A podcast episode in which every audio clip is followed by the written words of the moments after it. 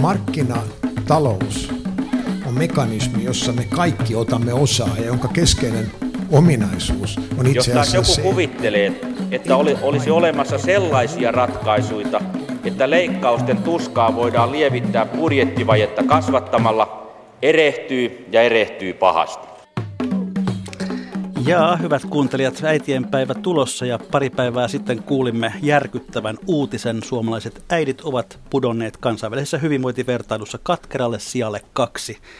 Ja taas ne norjalaiset menivät ohi. Ja kaikkihan me tiedämme, että hoppe on häppeä, mutta hyvää lähestyvää äitienpäivää silti kaikille. Ja hyvää aamupäivää kuuntelijoille.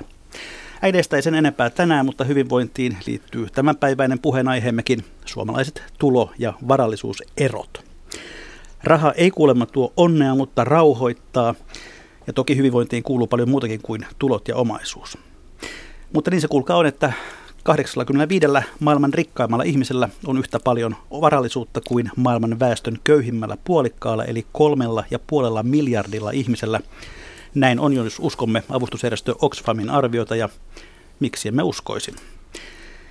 Jos näin kotimaan näkökulmasta lohduttaa, niin voi näin varsin suurella varmuudella sanoa, että suomalaisia ei kuulu kumpaakaan ryhmään. Ei maailman 85 rikkaimman ryhmään, mutta ei myöskään 3,5 miljardin köyhimpään. Tulo ja varallisuus nousevat täällä kotoisessa kahvipöytäkeskustelussa esiin yleensä vain kerran vuodessa, silloinkin varsin pinnallisena. Iltapäivälehdet ja muukin media nykyään jaksaa silloin yleensä marraskuun alussa hehkuttaa juuri julkaistuja verotietoja ja kunkin vuoden äyri kuninkaita. Kuinka paljon sitten nuo luvut kertovat todellisista tulo- ja varallisuuseroista on toinen juttu. Mutta minulla on tänään ollut ilo saada vierakseni kaksi tulo- ja varallisuuserojen asiantuntijaa. Aihetta pitkään tutkinut Tampereen yliopiston taloustieteen professori Matti Tuomala. Tervetuloa. Kiitos. Ja alan tilastot hallitseva erikoistutkija Veli-Matti Törmälehto Tilastokeskuksesta. Tervetuloa. Veli-Matti Törmälehto, miten tilastokeskus tilastoi suomalaisia tuloeroja ja varallisuutta? Tilastokeskus tuottaa vuosittain tulonjakotilastoja kahta laatua. Toinen on tällainen, jossa on mukana koko väestö, pitkälti rekisteripohjaisesti, eli, eli verorekisteri, muita hallinnollisia rekisteriä, kuten Kela-rekisteriä, toimeentulorekisteriä. Näistä poimitaan tulotiedot. Sitten saadaan henkilöille muodostettua kotitaloudet, eli mitataan kotitaloustasolla, lasketaan kotitalouden tulot yhteen ja, ja tuota, näitä sitten kotitalouksien koko- ja rakenneeroja eroja vakioidaan ja, ja otetaan mukaan siis koko väestö sieltä ää, pohjalta lähtien sanotaan näin opiskelijoista, työttömistä, eläkeläisistä, palkansaajiin ja sitten sinne ihan, ihan sinne tuota yläpäähän asti, eli koko, koko noin 5,5 miljoonaa ihmistä on, on mukana tilastossa.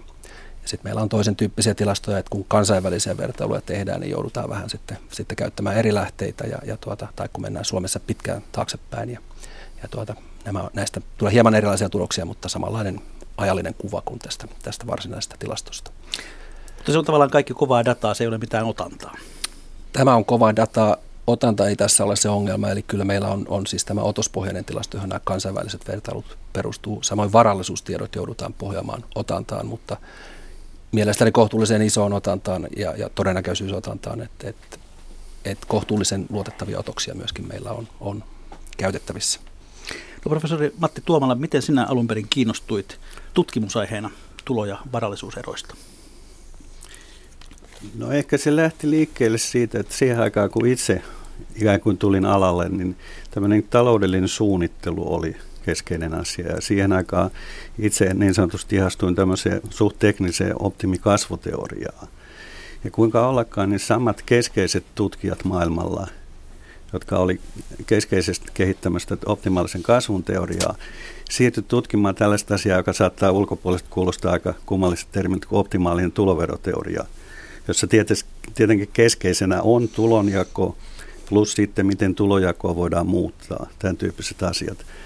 Ja sitä kautta oikeastaan menin ja on edelleenkin oikeastaan teoreetikko tällä alalla. Mutta sitten suomalaisten kollegoiden kanssa tässä on jo useita vuosikymmeniä tutkittu Suomessa tulo- ja varallisuuseroja. Et tietyllä tavalla nämä kaksi seikkaa on kulkenut rinta rinnan. Mutta itse pääasiassa pidän itseäni tämmöisenä akateemisena teoreetikkona. Mutta on hyvin aktiivisesti ollut mukana tässä suomalaisessa sekä tuloero- että varallisuutta koskevassa empiirisessä tutkimuksessa, jossa me on hyödynnetty näitä tilastokeskuksen laadukkaita tilastoja. Että Veli-Matti asian erinomaisesti tuossa esitti, mutta on syytä vielä korostaa, että, että verrattuna moniin maihin, lähes kaikkiin maihin, niin tämä sekä niin kuin tuloista, ennen muuta tuloista saatava tieto Suomessa on ehkä maailman laadukkainta. Että nämä tilastot on siinä mielessä ihan maailman kärkiluokkaa. Hyvät kuuntelijat, muistutan teitä sitä, että myöskin lähetysikkuna valvoo, eli Yle Radio 1 nettisivun etusivulla. Sitä löytyy lähetysikkuna, jonka kautta voitte kirjoittaa omia kommenttejanne ja kysymyksiänne ja halutessa vaikkapa väitellä keskenänne. Palaamme teidän kommentteihin ja kysymyksiin sitten ohjelman lopulla. Puhutaan nyt aluksi tuoreimmista varallisuus- ja tulotiedosta. Jos aloitamme varallisuustiedosta, niin jos ne tuoreimmat lienevät vuodelta 13, niin mitä ne meille kertovat, Veli-Matti Törvälehto? No ensimmäinen, ensimmäinen perusavainto on tietysti se, että varallisuus on huomattavan epätasaisesti jakautunut Suomessa ja, ja selvästi epätasaisemmin kuin, kuin tulot. Että tässä vuoden 2013 tutkimuksessa ää, varakkain kymmenys väestöstä, niin heidän osuus nettovarallisuudestaan oli noin 45 prosenttia ja se vähän varaisin puolikas, eli, eli puolet kansasta, niin heidän osuutensa oli 6,7 prosenttia. Ää, toinen havainto on sitten, että ainakin näihin aineistoihin liittyy, liittyy epävarmuuksia ja, ja liittyy tietysti sitten tällaisia menetelmämuutoksia yli ajan, mutta jos katsotaan tuonne 90-luvun puoleen väliin, niin, niin, niin sinne kun peilataan vuoteen 1994, niin, niin tämä varakkaimman kymmenyksen osuus on, on, on noussut selvästi, eli, eli silloin se oli 39 prosenttia noin, ja nyt siis 2013 45 prosenttia. Eli voidaanko sanoa, että varallisuutemme keskittyy yhä harvempiin käsiin, Matti Tuoma? Kyllä näin voisi voi sanoa, ja se nyt on ehkä rinta rinnan kulkenut myös tuloerojen kasvuun. Tai myös tuloeroissa nimenomaan, josta voidaan puhua tarkemmin myöhemmin, että nämä ylimmät tuloosuudethan on voimakkaasti kasvanut tuolta sanotaan 90-luvun puolesta välistä lähtien. Niin on ihan selvää, että myös siitä seuraa, että varallisuuserot kasvaa. Tosi varallisuudesta meillä on huomattavasti huonompi tieto kuin tuloista. Ja suurin ongelma koskee just nimenomaan kaikkein varakkaimpia. Ja sehän on kansainvälisesti tunnettu tosiasia, että etenkin tällaisia haastattelututkimuksia ei saada kaikkein varakkaimpia. Eli esimerkiksi nuo luvut, mitä Veli-Matti esitti, niin Suomen osalta ne antaa selvän aliarvion, koska kaikki, tästä tilastokeskuksen varallisuustutkimuksesta puuttuu ihan se kaikkein varakkain huippu. Ja toinen ongelma varallisuuden tutkimuksessa on ollut Suomessa se, että 2005 asti meillä oli tämä varallisuusvero, vuotuinen varallisuusvero, ja se antoi tilastopohjaa tutkii niin kuin pitkällä aikavälillä, miten varallisuuserot on kehittynyt. Ja se on edelleenkin semmoinen aineisto, jota, jota on hyvin tärkeää hyödyntää, ja, ja esimerkiksi tämmöinen pitkä linjan tu, tulojakotutkija Risto Sulström on, on nimenomaan parasta aikaa keräämässä tämmöistä pitkää sarjaa perustuen tähän verotuksesta ja verottajan kautta saatuu tietoa. Ja, ja siellä on tietysti siinäkin aineistossa on omat puutteensa, mutta, mutta se antaa tällaista ajallisesta kehityskulusta aika hyvän kuvan, koska siinä on niin kuin, ainakin tiettyjä pitkiä pätkiä on sellaisia, joissa niin kuin vuodet on vertailukelpoisia, vaikka ne verotusarvot on, ei ole tietenkään vastaan markkina-arvoja, mutta tämä kehityskulku, se on erittäin hyvä aineisto. Näistä aineistoista täytyy, täytyy sen verran sen verran olen tietysti samaa mieltä tästä varallisuusverotusaineistosta, että ajallisen kehityksen kuvaamiseen se on, se on niin kuin pitkän aikavälin kehityksen kuvaamiseen ainoa lähde käytännössä Suomessa. Siinä myös muita puutteita kuin ne verotusarvot, eli, eli ymmärtääkseni pankkitalletukset eivät olleet mukana laisinkaan, joka on meidänkin varallisuustutkimuksemme keskeisin ongelma. Mutta meillä on kyllä tässä uusimmassa tutkimuksessa käytössä esimerkiksi me tiedämme, tiedämme niin kuin Helsingin pörssissä noterattujen osakkeiden jakauman koko väestölle, mm. ja tämä otos edustaa sitä kyllä aivan erinomaisesti. Eli, mm. eli vaikka kyllä siellä on myöskin niitä aivan varakkaimpia tai hyvin varakkaita mukana, ja ne edustavat sanotaan sitä suuri varakkainta prosenttia hyvin, että, että tällaiset erot näiden eri tilastojen välillä voivat johtua myöskin niin kuin käsiteeroista tai siitä, että onko tarkasteluyksikkönä kotitalous vai henkilö ja ikärajauksista ja tällaisista. Mä olen aika luottavainen, että kun me sanotaan, että 2013 varakkaimman prosentin varallisuusosuus oli 13,3 prosenttia, niin siinä toki on aliarvioita, mutta uskoisin, että se on siinä 13-16 prosentin hujakoissa, sanotaan näin sellainen karkea arvio. Että nämä varallisuusveroaineistot tällä hetkellä ainakin, tai niihin perustuvat arviot ovat korkeampia, mutta, mutta se ei välttämättä joudu pelkästään pelkästään tämän otosaineiston ongelmista. No pitäisikö ihan näin yhteiskunnallisen avoimuuden ja tiedonsaannin kannalta palauttaa varallisuusvero? Matti Tuomala. Niin silloin kun se lakkautettiin, niin silloinhan oli lupaus, että, että se informaatio kerätään, siis ikään kuin se sama informaatio, joka tuli sen verotuksen kautta, niin, niin se kerättäisi edelleenkin, mutta siitä lupauksesta ei ole kyllä pidetty kiinni. Ja kenenkä se tuo se sitten palvelee? No se on hyvä kysymys. Ainakin se palvelee alan tutkimuksen etu, että, että puuttuu tämmöinen, koska niin kuin veli-Matti sanoi, niin, niin toki nämä tällaiset survey-tyyppiset tai otostyyppiset, niin niissä on omat hyötynsä, mutta niissä on omat haittansa. Et sinänsä on, olisi kiinnostavaa olla kumpaakin tietoa. Ja etenkin nämä pitkät aikasarjat sekä tuloista että varallisuudesta perustuu verottajatietoon. Ja siihen esimerkiksi tämä Thomas Pikettin suurta suosiota saanut kirja perustuu. Se aineisto on tämmöistä verotustiedosta luotua. Törmähto. Kyllä myöskin tässä meidän 2013 otostutkimuksessa niin aika, aika keskeinen osa tiedosta tulee verottajalta edelleen, eli vaikka sitä, sitä tuota, verotettavaa varallisuutta sinällään ei ole, mutta, mutta esimerkiksi tuloverotuksen kautta on kyllä tiedossa elinkeinotoiminnan nettovarallisuuksia ja näitä varallisuuden eri lajeja, sijoitusrahastot ja tällaiset tiedetään mm. kyllä suorat rahastosijoitukset suoraan rekistereistä. Että et se ei se tietopohja täysin kokonaan ole kadonnut, mutta tietysti, tietysti parannusta aina toivotaan ja tämä pankkitalletukset on meille kyllä se kaikkein keskeisin ja hankalin Joo. ongelma. Jos me katsomme sitten tämän ihan varakkaimman ryhmän ohitse, sitä muuta suomalaista varallisuutta, niin onko, minkälaisia havaintoja sieltä on nähtävissä? Matti Pääasiassa se varallisuus, joka on niin, niin sanotusti täällä NS tavallisella kansalla, liittyy asuntovarallisuuteen. Ja, ja se on oikeastaan keskeinen seikka. Että niin kuin kaikkein varakkaamman ryhmän varallisuus, toki sielläkin on kiinteistöt ja tämän tyyppiset isona asiana, mutta se on sitten enemmän pörssivarallisuus, tämän tyyppinen asia. Ja tietysti maailmanlaajuisestikin koska yksi semmoinen kehityskulku sekä tuloeroissa että varallisuuseroissa on ollut nähtävissä niin kuin toisen maailmansodan jälkeen. Eli molemmissa tapahtui selvää tasottumista, mitattiin millä hyvänsä tavalla. Ja erityisesti niin kuin nämä suuret, sekä suuret varallisuudet että suuret tulot, niiden osuus koko ajan laski aina tultaisiin johonkin 80-luvun alkuun monissa maassa. Ja Suomessa kesti se lasku vielä vähän pidempään, ihan 90-luvun alkuun asti niin varallisuuden osalta siellä on nimenomaan tämä asuntovarallisuus, joka on ylläpitänyt sitä, että tämä niin kuin suuren joukon varallisuus on kasvanut, jolloin varallisuuserot pikemminkin, esimerkiksi Suomenkin tämän varallisuus perustuvan aineiston perusteella näkyy selvästi, että ne laski aina tultaessa tänne 80-luvulle, mutta sen jälkeen ei ole oikeastaan ihan tarkkaa tietoa, mutta mun arvio on se, että, että se on ihan samalla tavalla kuin tuloeroissakin – niin tullut alaspäin erot aina tänne 90-luvun alkuun asti. Ja sen jälkeen on tapahtunut tämä nousu. No puhutaan sitten, ennen kuin mennään tuohon tavallaan pitkään kaareen, pidempään, pidemmän aikavälin kehitykseen, siitä, että mitä me tiedämme nykyisistä tuloeroista Suomessa. Perimatti Törmälehto. No jos tarkastellaan ihan viime vuosia, sanotaan tämän, tämän tuota 2007, jolloin tuloerot Suomessa olivat, olivat huipussaan, huipussaan ja, ja sen jälkeen tuota, on tietysti talous- ja finanssikriisi ja, ja tuota, suhdanteet vaikuttaneet tähän kehitykseen, niin, niin on tultu hieman alaspäin. Eli, eli tuloeroja nyt yhdellä luvulla, jos kuvataan, niin on käytössä tällainen Gini-kerroin, joka, joka oli 2007 29,5 tämän mun kansallisen aineiston mukaan, eli rekisteriaineiston mukaan, ja, ja nyt se on tullut pari prosenttiyksikköä alaspäin tämän viimeisen havainnon mukaan. mukaan to, toki sitä ennen siinä oli aika merkittävää kasvua. Ja tähän nyt on vaikuttanut tietysti suhdanteet, ää, ää, mutta myöskin se, että, että on tehty, tehty tuota tulonsiirtoihin muutoksia, eli, eli perusturvaa tasoa on kohonnet, parannettu ja 2012 esimerkiksi työttömyysturvaa.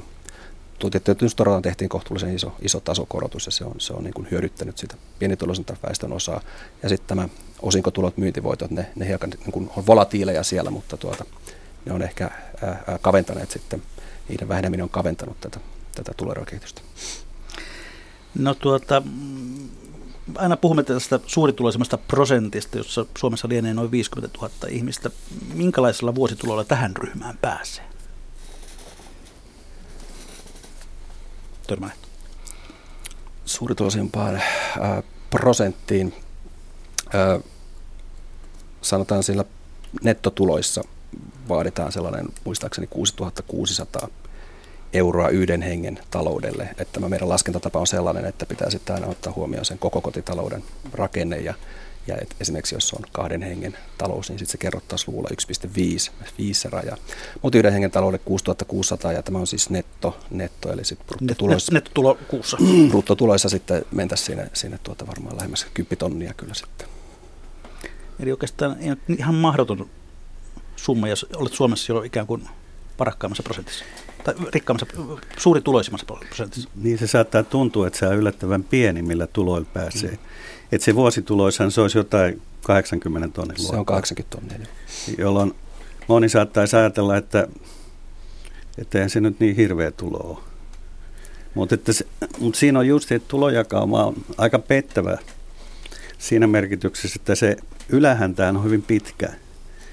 Että se ylimmän yhden prosentin väli, että se tulo, millä sinne pääsee, on nyt tämä, sanotaan vuositulo 8000 käytettävissä olevissa tuloissa. Mutta sehän jatkuu ja jatkuu kauas. Et se on niin kuin valtava väli, että siellä on sitten ihan kaukaisuudessa kaikkein suuri tulo sinne. Kun taas sitten muutenhan tulojakauma on semmoinen, että siinä on niin kuin pakkauduttu aika iso porukka suht lähelle toisiaan tuloissa. Et radiossa on vaikea piirtää kuvia, mutta että jokainen mm. voi kuvitella sen, että minkä tyyppinen, etenkin jos on sattunut käymään tilastieteen kursseja, niin, niin huomaa, että niin kuin se missä on kaikkein eniten väkeä, mitä tilastotieteessä kutsutaan moodiksi. Ja sen ja mediaani ja keskiarvo, niin siinä, siihen on pakautunut hyvin paljon ihmisiä. Eli tässä suhteessa kuitenkin tulonjako sen terävimmän huipun jälkeen on Suomessa aika tasainen. Joo, tämä on oikeastaan kaikissa maissa aika tasainen. Ja Suomen tapauksessa tämä tuloerojen kasvu on hyvin pitkälti johtunut ennen muuta, niin kuin veli-Matti tuossa jo totesikin, niin tämä ylin, ylin, ylimmät tulot on kasvanut voimakkaasti. Ja se on ollut ilmiö, joka tapahtuu aika lyhyellä aikajaksolla. Voi sanoa, että 95-2000 jaksolla tapahtui todella huikea muutos tämän sekä ylimmän yhden prosentin ja ylimmän promillin tuloosuuksissa. Ja siinä tulee just ero, jos me katsotaan, miten kinikerroin käyttäytyi sillä jaksolla, niin se meni paljon tasaisemmin ylöspäin kuin tämä ylin 1 prosentti. Et myös tärkeä kysymys on se, että että millä tavalla me mitataan tuloeroja. Ja on tärkeää tietää, että niin kuin Kinillä mitatut tuloerot ei välttämättä kaikkina jaksoina heijasta samaa kuin esim. ylimmän tuloosuuden. Eli se on kysymys, missä kohtaa tulojakaumaa ne muutokset on suurimpia. Ja tämän takia tämä on ollut tämän meidän ryhmän yksi keskeinen pointti tässä jo parikymmentä vuotta, että me on kiinnitetty nimenomaan tämä ylimpään tuloosuuteen. Ja sehän on myös tämä Thomas Pikettin kirjan keskeinen tausta-aineisto, joka tietysti pitkästi siellä johtuu siitä, että siitä on niin kuin pitkät aikasarjat olemassa. No, tämä Gini-indeksi on tässä nyt vilahtunut puheessa jo parikin kertaa. Mikä se itse asiassa oikein on? Miten se voi kansantajusta? No sitten ei sinänsä voi ehkä helposti kansantajusta. Sillä on mielenkiintoinen historia, että tämä herra Kini, se ei ole mitään tekemistä juoman kanssa. Ja jotkut kansalaiset nauttii. Vettä mekin täällä juomaan. Niin, nimenomaan hän oli tämä italialainen taloustiete- tai tilastotieteilijä oikeastaan tarkkaan ottaen. Ja hän ei itse asiassa keksinyt tätä Gini-indeksiä tai Gini-kerrointa, vaan se oli paljon aikaisemmin saksalaiset tutkijat keksi sen. Voisi nykykielellä sanoa, että saksalaiset tilastotieteilijät, sitä ei kai siihen aikaan kutsuttu tilastotieteeksi. Ja, ja se mittahan on tapana esittää tämmöisenä, että se on nollan ja sadan välillä, tai jotkut puhuu nollan ja ykkösen välillä. Että jos se saa arvon nolla, se tarkoittaa kaikille ihmisillä on sama tulo, tuloeroja lainkaan. Hmm. Jos se saa arvon 100, niin yhdellä henkilöllä on kaikki tulot. Et normaalisti se tietysti asettuu johonkin tälle välille. Eli mitä suuremman arvon se kini saa, niin sitä suuremmat tuloerot, tai mitä pienemmät, sitä pienempi. Mutta usein vaikka monet, voisin sanoa lukemattomat tutkijat on sitä käyttänyt, ja kansalaiskeskustelijat sun muut, niin epäilisit ei välttämättä monet ole tietoisia, että Kinin indeksin taustallekin liittyy tämmöisiä ikään kuin tulojakoarvostuksia. Et yksi tapa luonnehtia sitä sillä tapaa, että jos alimpaan neljännekseen kuuluva tulonsaaja saa yhden euron lisää, niin Kini-indeksissä sitä painotetaan kolme kertaa enemmän kuin saman yhden euron saisi ylimpään neljännekseen kuuluva. Et siellä, on to, et siellä on taustalla kuitenkin tämmöistä niin tulojakopainotetta. että jotkut puhuu, haluaa erotella, että on niin kuin tilastolliset mitat ja sitten normatiiviset mitat. Normatiiviset mitat olisi semmoisia, joissa on niin kuin julkilausuttu, että mitkä arvostukset siellä on taustalla. Mutta kyllä Gini-indeksiin liittyy myös tämmöinen taustalla olevat tulojakopainot. Mennään sitten lähemmäs arkipäivää takaisin. Tuota, tuloerot kasvavat Suomessa vuosina 1995-2005 nopeimmin koko läntisessä teollisuusmaassa koko OECD-alueella. Mistä tässä oli oikein kysymys? Sen jälkeen kehitys on ollut taas paljon tasaisempaa, eikö totta? Me Veli-Matti Törmälehto. No ehkä niin kuin keskustelupohjaksi ainakin kannattaa jakaa, jakaa tämä muutos, muutos kolmeen osaan, eli, eli tuloeron kasvu voi aiheutua ikään kuin väestöllisistä muutoksista, väestörakenteen muutoksista tai demografiasta, sitten ihan, ihan politiikasta, tulonsiirto- ja verojärjestelmiin tehtävistä, tehtävistä muutoksista ja, ja sitten ihan suhdanteista.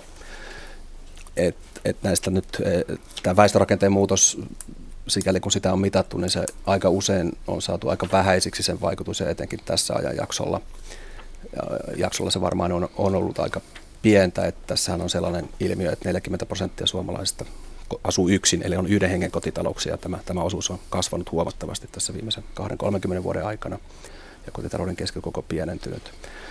Mutta sitten jos mennään näihin, näihin veroja tai tämän politiikkapuoleen, niin, niin ää, tavallaan sen tulojakama alapää ja, ja, ja jos jätetään se yläpää huomiotta, niin, niin sitten ansiotuloverotusta kevennettiin huomattavasti 95, sanotaan sinne ihan sinne talouskriisin asti, 2009 asti, asti ja, ja se on varmaan vaikuttanut sitten siellä, siellä ikään kuin jakauman, ei ihan ylimmässä päässä, vaan sitten siellä, siellä alempana ja muussa jakaumassa ja ikään kuin kasvattanut tätä pienituloisimman perusturvan varassa olevien ja sitten keskituloisten välisiä, välisiä tuloeroja ja, ja tuota, sitten on, on tietysti suhdannevaikutukset, eli toki tähän mahtuu nämä Nokia-vuodet ja, ja näin poispäin, ja näillä on sitten oma, oma merkityksensä riippumatta näistä politiikkamuutoksista.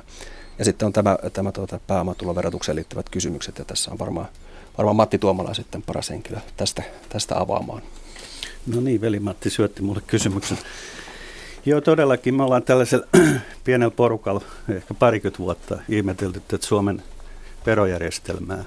93 omaksuttiin tämmöinen niin sanottu eriytetty tuloverojärjestelmä, jossa tuli aikamoinen ero ylimmän ansiotulomarginaaliveron ja sitten pääomatuloveron välillä. Ja, ja se synnytti melkoisen muutoksen esimerkiksi siinä, että miten, kuin suuri osa ylimmistuloista on pääomatuloja. Et meillä on jopa tämmöinen kuva yhdessä artikkelissa, jossa se on ihan niin kuin pyst, lähes pystysuoraan lähtee, että että joskus 90-luvun alussa ennen tätä verojärjestelmän muutosta pääomatulojen osuus siellä ylimmässä yhdessä prosentissa liikkui tuolla 10 ja 15 prosentin välillä. Ei mennyt kuin muutama vuosi, niin se oli vuonna 2000 jopa yli 60 prosenttia. Ja jos mennään vielä ylemmäs tulojakaumassa, niin se pääomatulojen osuus on entistä suurempi. Ja se, mitä näistä marraskuussa esiin tulevista luvuista voi päätellä, niin vaikka sieltä ei tulojakaumaa koskevia asioita, niin sieltä näkyy sen, että kaikki ne ylimmät, kun julistet, julkaistaan ne listat kaikkein suurituloisimmista, nehän on päässä pääomatuloihin. Ja tämä pitkälti selittyy sillä, että se on verotuksellisesti edullista, koska jos sattuu olemaan niin kuin varakkaan yhtiön omistaja, niin tällaisella on hyvät mahdollisuudet ollut 93 lähtien – saattaa verottajan silmissä ne tulot näyttämään pääomatuloilta. Että vaikka nyt tässä puhun, että pääomatulojen osuus on niin ja niin suuri, ylimmäs yhdessä prosentissa, ei ne aidosti voi olla pääomatuloja, vaan ne on niin ansiotuloista muutettu. Että kyllähän tämä on kansainvälisessä tutkijakyyhteisössä ihmetelty tätä Suomen järjestelmää, että miten te sallitte tällaisen olemassaolon. Ja yksi kollega oli lentomatkalla Atlantin yli istunut suomalaisen liikemiehen kanssa ja suomalainen liikemies oli esitellyt, miten hyvä järjestelmä ja verotuksellista tämä on. Ja tämä kollega kysyi minulta, että voiko se olla totta. Minä sanoin, että voi olla, että se, se liikemies oli rehellinen, kertoi aidosti, minkälainen se järjestelmä on. Mutta suomalaisessa keskustelussahan tämä ei, ei vaalikeskusteluissa oikeastaan koskaan tullut esille. Et sieltä tulee niin vastapropaganda, joka ilmoittaa, että 93 jälkeen – Suomi lähti nousuun esimerkiksi just tämän mainion verojärjestelmän ansiosta ja niin poispäin. Että kyllä, kyllä me ollaan aika niin kuin huutavan ääni korvessa oltu koko nämä viimeiset 20 vuotta tässä asiassa. No Matti Tuomala, miten arvioit, oliko tämä tietoinen poliittinen ratkaisu, että suurituloisille verohelpotuksia vai tapahtuiko se vahingossa?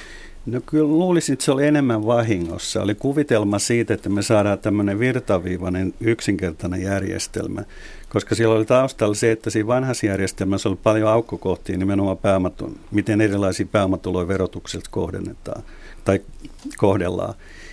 Ja haluttiin saada tämmöinen hyvin selkeäpiirteinen järjestelmä. Ja toki tämä siinä mielessä on selkeäpiirteinen järjestelmä, että, että kaikki, jotka laissa sanotaan, että on pääomatulo, niihin kohdistuu sama veroprosentti.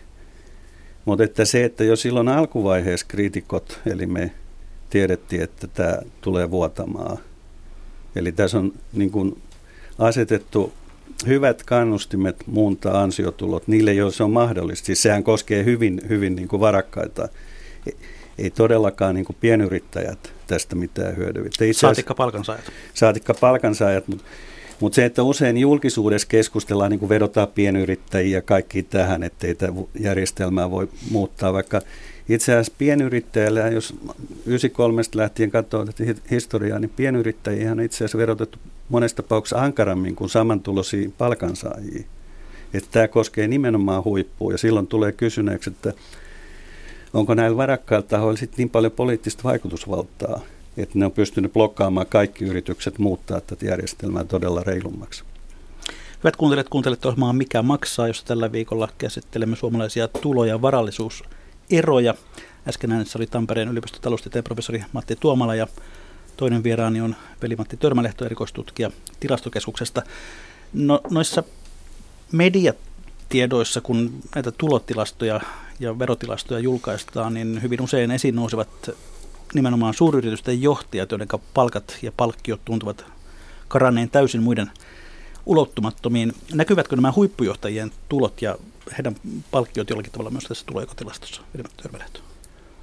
No kyllä siis tilastohan kattaa koko väestön, eli, eli kyllä he siellä perusjoukossa ovat mukana ja, ja tuota, toisin kuin verotiedoissa, niin myöskin esimerkiksi tulojen, tulot kate, katetaan kohtuullisen hyvin, eli verottomat osingot ovat, ovat siellä mukana, ja, ja tuota, työsuhdeoptiot ja erityisesti tästä koko väestön kattavasta rekisteriaineistosta kohtuullisen hyvin sitten pysytään mittaamaan, ja, ja kyllä se niin kuin yli, ihan se ylin, ylin täysin tulojakaman huippu siellä suurituloisin promille, niin kyllä nähdäkseni se kohtuullisen hyvin sinne kuvautuu, ja, ja, ja niiden tuloja, näiden henkilöiden tuloja mitataan, mitataan oikein, eli Eli nyt luen tästä suurituloisemman promillen, joka on siis noin 5000 henkilöä, niin vuonna 1995 se osuus näistä nettotuloista oli 1,2 prosenttia ja, ja se nousi sitten siitä vuoteen 2000 mennessä 3,4 prosenttiin. Ja, ja siitä se on kyllä itse asiassa se huippu ja siitä on tultu jonkun verran alaspäin, että viimeisin luku oli 2,1 tässä, tässä viimeisimmässä tulojakotilastossa.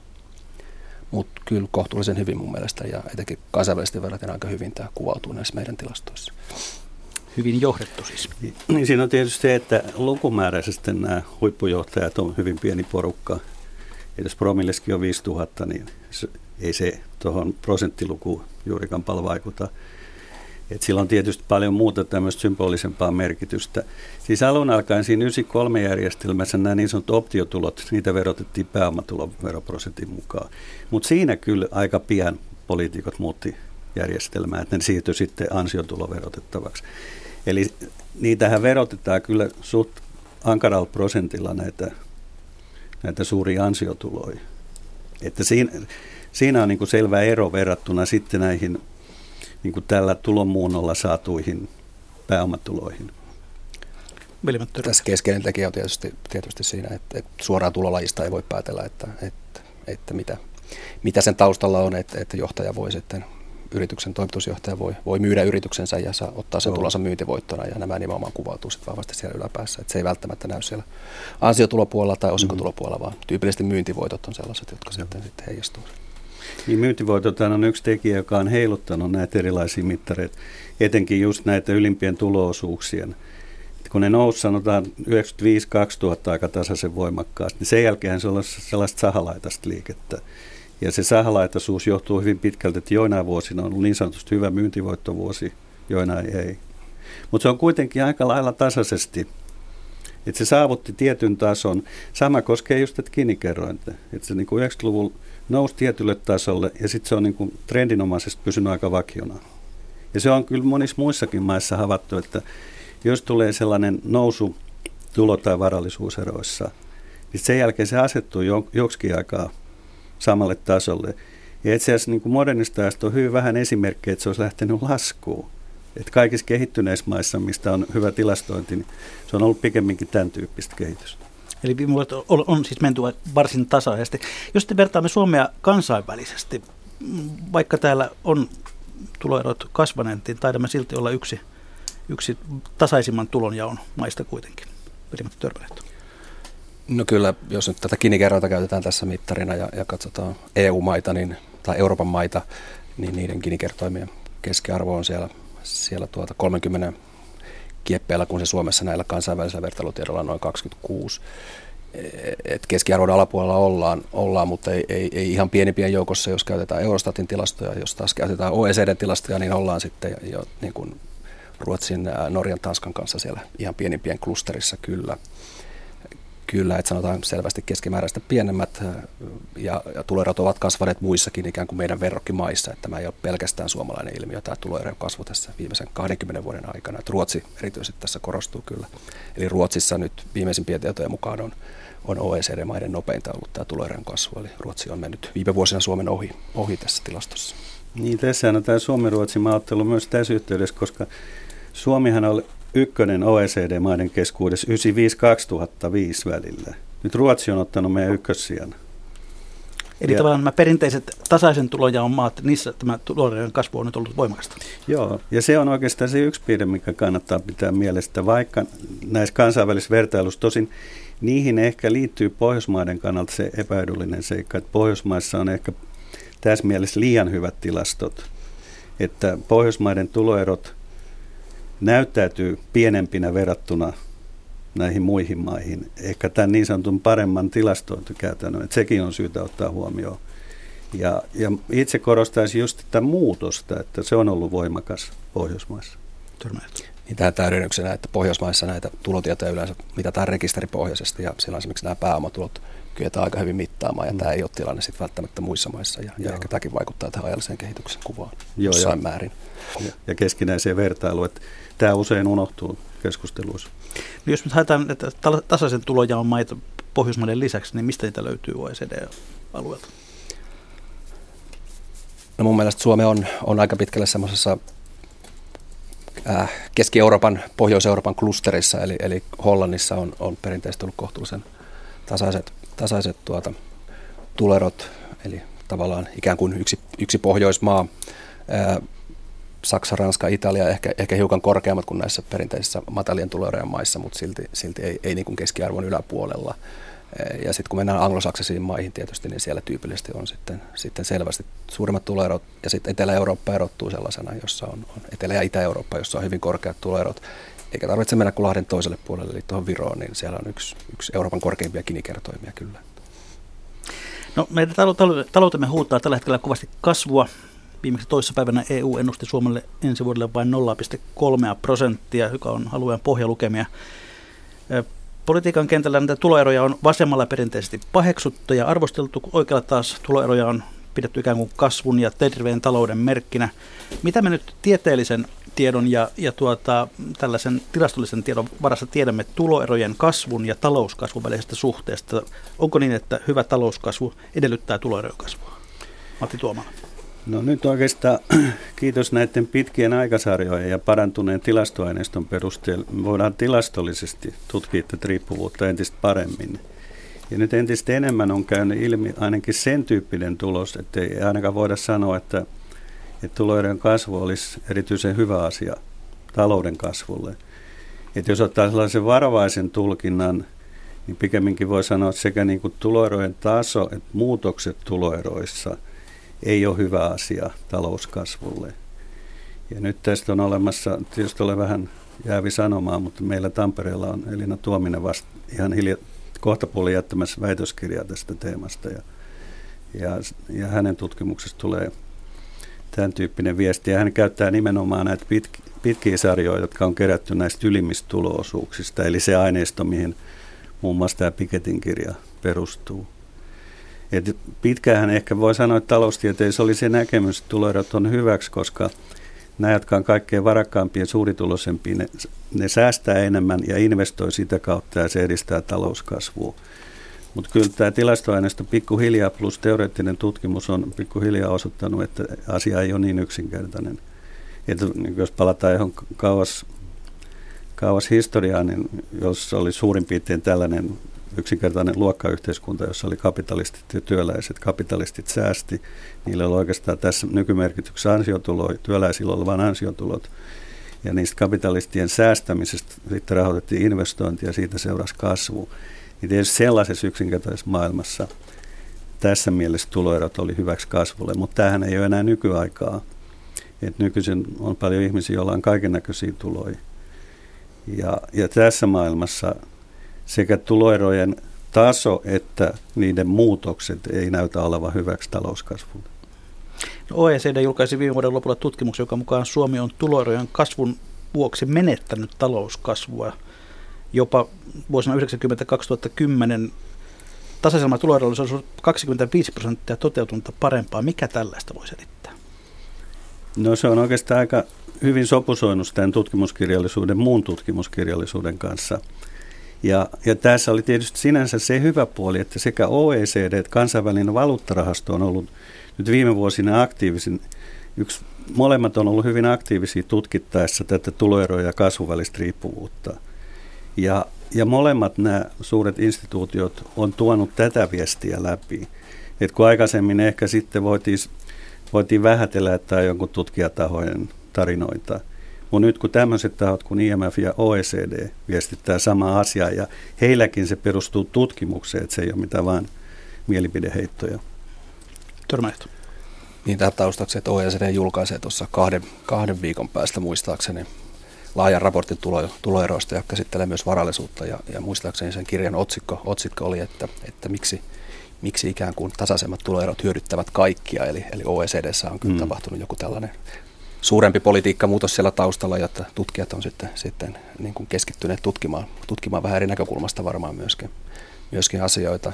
Jos tähän OECDn tutkimukseen, joka tuli viime vuoden lopulla ulos, niin, niin, niin se, sehän vaikuttaa hyvin tehdyltä tutkimukselta ja, ja, ja näin, ja, mutta tulokset on aika raflaavia mun mielestä Suomen osalta ja mietin kyllä, että, että kun siinä on kuitenkin ihan tämä meidän aineisto taustalla, tuloerot vuosina 86 siinä tapauksessa vuoteen 2005 asti ja sitten kasvu 90-2010, eli ikään kuin tuloerojen taso vuonna 1986 ja sitten kasvu seuraavalla viiden vuoden periodilla ja tämä on niin kuin Suomen osalta se aineisto, niin, niin millä, mikä se mekanismi tavallaan olisi, olisi, jolla, jolla tuo tätä tuloerojen muutos Suomessa, eli, eli aika tasainen 80-luvun loppu, aika tasainen 90-luvun alku kuitenkin, sitten nopea kasvu 90, vähän lievempi kasvu 2000-luvun alussa ja sitten, sitten taas on ollut tasasta, niin, niin, niin, niin mitä kautta tämä näin lyhyellä aikavälillä heijastus siihen, että mä jotenkin pidän tätä viiden vuodenkin jaksoa aika, niin kuin sitä aineistoa, vaikka siinä on aika pitkä jakso, niin kuitenkin vielä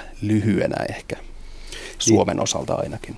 Siinähän on tietysti tilastollisia tutkimuksia. Tämä Elinan tutkimushan monien maiden osalta menee lähes sadan vuoden aikasarjaksi, että siinä tämä lyhyen aika, tai siis kritiikki siitä aikasarjan lyhyydestä ei koske.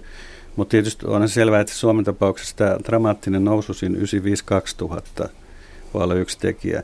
Mutta tietysti se on pitkä tarina, eikä tässä ehkä ole mahdollista mennä niihin mekanismeihin, mitä usein on, tai niin kuin hypoteeseihin, millä tavalla yritetään selittää tätä riippuvuutta.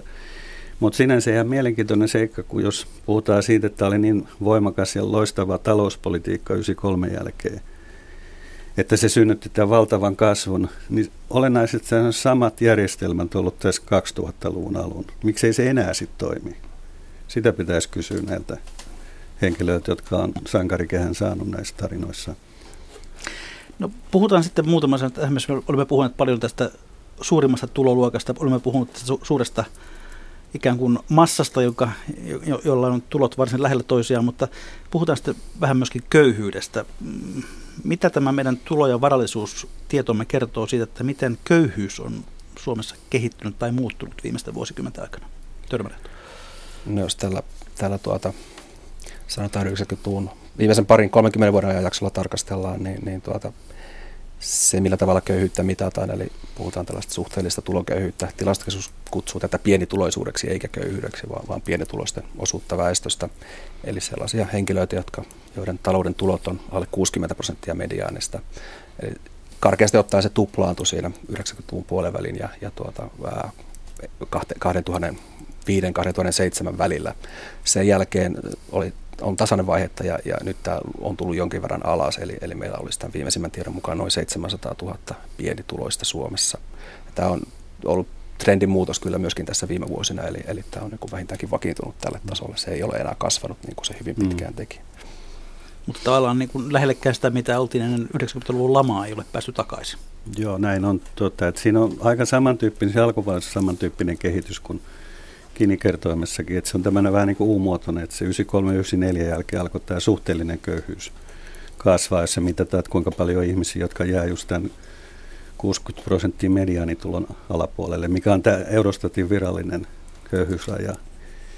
Mutta tietysti köyhyyttä voi tutkia myös vielä, että onko se syventynyt, että ne ihmiset, jotka jää köyhyrajan alapuolelle, onko siellä vielä niin kuin tapahtunut sellainen kehitys, että ne jää entistä kauemmaksi siitä köyhyysrajasta.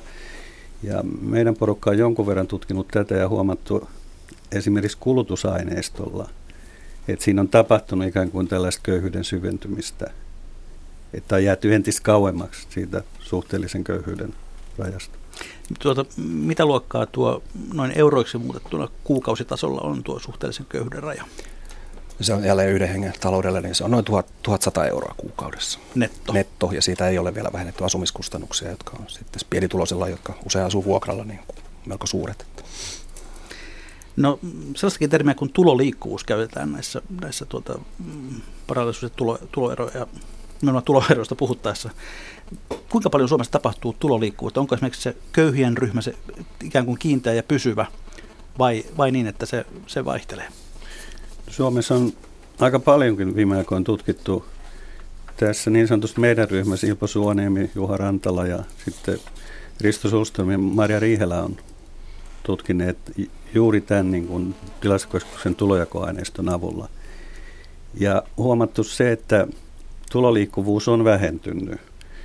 Ja erityisesti, koska usein sanotaan sitä, että ei pidä olla huolissaan, jos ne ylimpien tulousuudet kasvaa, koska siellä on vaihtelut. Joskus olet sinä siellä, joskus minä. Mutta ei kyllä pidä tilastoaineiston perusteella paikkansa.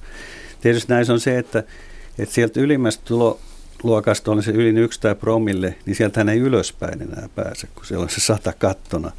Alaspäin pääsee, mutta ka- kaikki ne näine varauksineen, niin – niin tämän tutkimuksen kyllä perusviesti on, että se on vähentynyt tämä tuloliikkuvuus, koska sitähän on pidetty sellaisena niin kuin talouden elinvoimaisuuden merkkinä, että eli samaan aikaan kun nämä tuloerot on kasvanut, niin myös tämä liikkuvuus on vähentynyt. Veli-Matti Törmälehto. No ihan, ihan sama viesti tulee tilastoista, eli kyllä tilastokeskus tässä tulojakotilastossa julkaisee tuloliikkuvuus, tällaisia lyhyen aikavälin tuloliikkuvuusindikaattoreita ja tarkastelee, että kuinka paljon, paljon on henkilöitä, jotka on pysyneet samassa tulokymmenyksessä tai pienituloisimmassa kymmenyksessä tai, tai sitten sillä suurituloisimmassa kymmenyksessä. Ja, tästä nyt jos tilastolukuja katsoo, eli 2007 ylimmässä tulokymmenyksessä osu, pysyneistä puolet oli vielä, tai 54 prosenttia oli edelleen siellä vuonna 2013. Ja sitten siellä alimmassa tulokymmenyksessä noin kolmannes, 29 prosenttia. Ja nämä osuudet oli, oli tuota, paljon pienempiä, eli, eli tuota 48,5 vuonna 95-2001 vuosia verrattuna kuuden vuoden ikkunaan ja nyt siis 54,1 siellä ylimmässä kymmenyksessä. Eli tavallaan tämä lyhyen aikavälin tuloliikkuvuus on vähentynyt tosiaan samaan mm. aikaan, kun tuloerot on kasvaneet. No Suomessa on aika vankka tuki sellaisella ajattelulla, että, että tuloeroja ei pitäisi kauheasti kasvattaa. Muun muassa elinkeinoelämän valtuuskunnan kyselyssä tämä on tullut aika selkeästi, selkeästi ilmi. Mutta tuota, onko tässä oikein niin kuin mahdollisuus kääntää pyörää toisen suuntaan vai onko, olemmeko nyt ikään kuin semmoisessa globaalissa kyydissä, että, että tuloerot jatkuvasti jatkossa vain kasvavat? Matti Tuomala. No semmoistakin näkemystä on paljon esitetty, että me ollaan tässä kansainvälisessä kilpailussa ja globalisaatiot, teknologian muutokset sun muut johtaa siihen, että me paljon omin toimin voida tehdä asian hyväksi. Eli se on tämmöistä niin kuin uskomus siihen, että, että mitään ei ole tehtävissä, että on, on vaan tyydyttävä kohtalomme – mutta olen itse kyllä pitkälti eri mieltä monestakin syystä, mutta se on ehkä pidempi tarina. Mutta ihan lyhyesti, jo toi asia, mikä tuli tuossa aikaisemmin ilmi, niin kyllähän Suomi ihan omin toimin on saanut aikaiseksi tämän muutoksen. Tosin siitä on varmaan usein jälkikäteen perusteltu sillä, että kun me mentiin EU-hun ja sitten euro meitä siellä odotti, tarkoitan nyt että 93 reformi, että siellä oli ikään kuin taustalla se ajatus, että meidän täytyy tehdä kilpailukykyinen verojärjestelmä, koska me ollaan menossa tähän kansainväliseen yhdentymiseen. No siinä on tietysti se heikkous, että kaikissa maissahan ei tämmöistä kehitystä ole tapahtunut. Veli-Matti mainitsi tuon Hollannin esimerkkinä. Että Hollannissa niin samana aikana, kun on nyt tässä puhuttu, niin ylimmät tuloisuudet ei juurikaan kasvaneet. Ja Hollantihan on, jos mikä, niin on hyvin kansainvälinen. Eli tämä puhe siitä, että teknologinen muutos olisi yksi tekijä, joka, joka ajaa siihen tuloerot väkisin kasvaa, niin ei sillä oikein tilastoaineistosta saa tukea. No, tuloerojen kannattajat puhuvat usein osaamisyhteiskunnassa, josta osaamisesta pitääkin maksaa enemmän kuin, kuin rutiinityöstä. Mitä te tähän kritiikkiin vastaatte? No si- siinä on oikeastaan se sama kysymys, mikä osittain on hyvä kritiikki tämmöistä perustaloustiedettä kohtaan, koska perustaloustiedehän uske, usein yrittää väittää, että, että kun on kilpailu työmarkkinoilla, niin ihmisille maksetaan just niiden niin sanotun marginaalituottavuuden perusteella mutta sehän ei kyllä todellisuudessa pidä paikkaansa. Ja sitten jos ajatellaan, että se korvaus menisi jostain merkittävistä keksinnöistä vaan sille henkilölle, joka on sen tehnyt, niin me voidaan ottaa valtava määrä esimerkkejä siitä, että sellaiset henkilöt, jotka on todella tehnyt jotain merkittäviä kontribuutioita, ei ne ole missään rikkaiden listalla kärkipäässä, vaikka tämän World Wide Webin kehittäjä ei ole suinkaan missään rikkaiden listan kärkipäässä. Tai itse asiassa monet sellaiset keksinnöt tai niiden taustalla olevat ideat ja tutkimustoiminnat, niin nehän voi palautua vaikka Albert Einsteiniin tai Alan Turingiin. Ei kumpikaan ollut mikään rikas. Et se, että jos puhutaan, että se korvaus menee sen ansion perusteella, mitä henkilö on tehnyt niin kuin yhteiskunnalle, niin, niin tilastoevidenssi ja muu arkikokemus ei, ei sitä tue, vaan että kyllä se on niin, pikemminkin hankittu jollain muilla tavoilla. Että rahoitussektori on hyvä esimerkki tästä, että ne valtavat tulot, mitä tietyt tahot sieltä hankkii, niin ei ole missään tekemisissä sen heidän kontribuution kanssa. Veli Törmälehto. No ehkä tähän, tähän niin kuin lisä, lisäisin sen verran, että, että OECDn talouskasvu ja tuloeroja käsittelevä tutkimus, ja siinä, siinä aika paljon taustalla, taustalla painottaa koulutuksen merkitystä ja, ja tavallaan sen, sen niin kuin tulojakaavan alapään merkitystä, että et koko, koko väestön lahjakkuuspotentiaali saadaan käyttöön ja, ja ettei, ettei niin kuin osa väestöstä syrjäydy ja, ja työmarkkinoilta ja koulutuksesta ulos, eivätkä heidän lapsensa jää ulos, että mm. et, ei synny tällaista pysyvää syrjäytyneiden ryhmää, joka, joka sitten vaikuttaa myös tämän niin kuin ikään kuin inhimillisen pääoman kautta, mm. kautta talouskasvuun. Että, että tämä on niin kuin ehkä yksi tärkeä näkökulma tähän osaamiseen ja koulutukseen. Niin koulutuksessa on se myytti, että usein sanottu, että se on palkkio nämä suuret tulot koulutuksesta, mutta toisaalta tiedetään monesta maasta hyvin tarkkaa tietoa, että paljon ihmisiä, joilla on paljon parempi ja vaativampi koulutus, heidän palkkiot on huomattavasti pienempi kuin niillä, joilla on paljon vaatimattomampi koulutus. Te ei, ei siitä linkkiä saa kovin hyvää. No jos nyt halutaan ihan konkretisoida sitä, että jos Suomessa halutaan tasaisempi tulonjako jatkossa, niin onko siihen mitään muita keinoja kuin kiristää yläpään verotusta? no kyllä se ehkä tärkein on, koska tämähän, tämä usein on jäänyt vähälle huomiolle, että Suomessahan ja itse asiassa monessa muussa maassa on tapahtunut tämä kehitys, että sekä ansiotulojen että pääomatulojen osalta ylimpiä veroasteet on, on leikattu reippaasti. Ja samanaikaisesti niin kuin verojen suhde PKT tai kansantulo on pysynyt suurin piirtein vakiona. Niin siinä ei muuta muuta mahdollisuutta ollut kuin se, että, että se verotaakka on siirretty niin kuin alaspäin tulojakaumassa. Eli muiden kuin ihan yläkerran verotus on kiristynyt.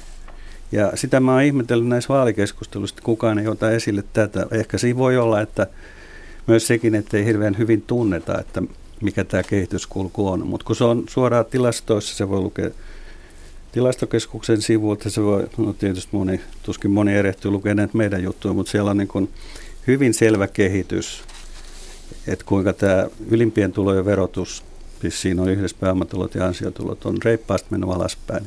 Ja samanaikaisesti on täytynyt tapahtua se, että sitten jakaamassa alaspäin olevien ihmisten verotus on kiristynyt, koska tämä mainittu verojen osuus tuloista on suurin piirtein Suomessakin samalla tasolla kuin se oli 90. Mutta mä Tuomalla, eikö tässä törmätä sitten kansainväliseen verokilpailuun, koska siellä yläpäässä myös on helpointa siirtää veroja sin, tai siis tuloja sinne päin, missä verot ovat alemmat? No tietysti tavallinen tulonsaaja ei sitä pysty tekemään. Se koskee lähinnä yrityksiä ja, ja käytännössä se on hyvin pitkälti tämä niin kuin voittojen siirto perustuu näiden monikansallisten yhtiöiden toimintaan. No sehän on tietysti asia, missä pitäisi niin kuin Suomen olla paljon aktiivisempi Eurooppa-tasolla, että saataisiin tämä pitkään niin kuin esillä ollut vaatimus siitä, että olisi joku minimiveroaste yhtiöveroille, joka estäisi tätä, tätä tämän tyyppistä keinottelua, joka on tietysti sinänsä laillista, mutta johon monikansalliset syyllistyy. Tosin Suomessa monikansalliset ei ole niin iso asia kuin muissa maissa. Sitten vilkaistaan tuota lähetysikkunaa, jossa keskustelu on ollut ihan vilkasta. Sillä kysytään muun muassa näin, onko sattuma, että länsimaiden paras talouskehitys oli aikana 46-80, jolloin tuloerot laskivat todella merkittävästi? No, no ei, ei se ollut sattuma. Kyllä se on asia, mitä aika paljon tutkittu ja mun mielestä se Tony Atkinson, joka on ehkä niin kuin merkittävin taloustie, taloustieteilijä, joka on tulojakotutkija, taloustieteilijä. Hänen uusin kirja tuo hyvin selkeästi tämän kehityskulun ja mitkä tekijät selittää sen, että nimenomaan tämä jakso johti, niin kuin jotkut puhuu hyvinvointivaltion kukoistu, kukoistukseen ja se osin selittää niin kuin myös tuloerojen kapenemisen. Sitten täällä todetaan, että oikeudenmukaisuuden kannalta ei ole merkitystä sillä, kuinka paljon rikkainen varallisuus on kasvanut, vaan sillä, millaista kaikkein köyhimmässä asemassa olevien ihmisten elämä yhteiskunnassa on. Ja edelleen tulonjaon säätämisen ajatuksena ei ole oikeudenmukaisuus, vaan tarkoitus on pitää riittävän suuri määrä väestöstä riittävän tyytyväisenä, jotta kansan nousujen vaaraa ei synny.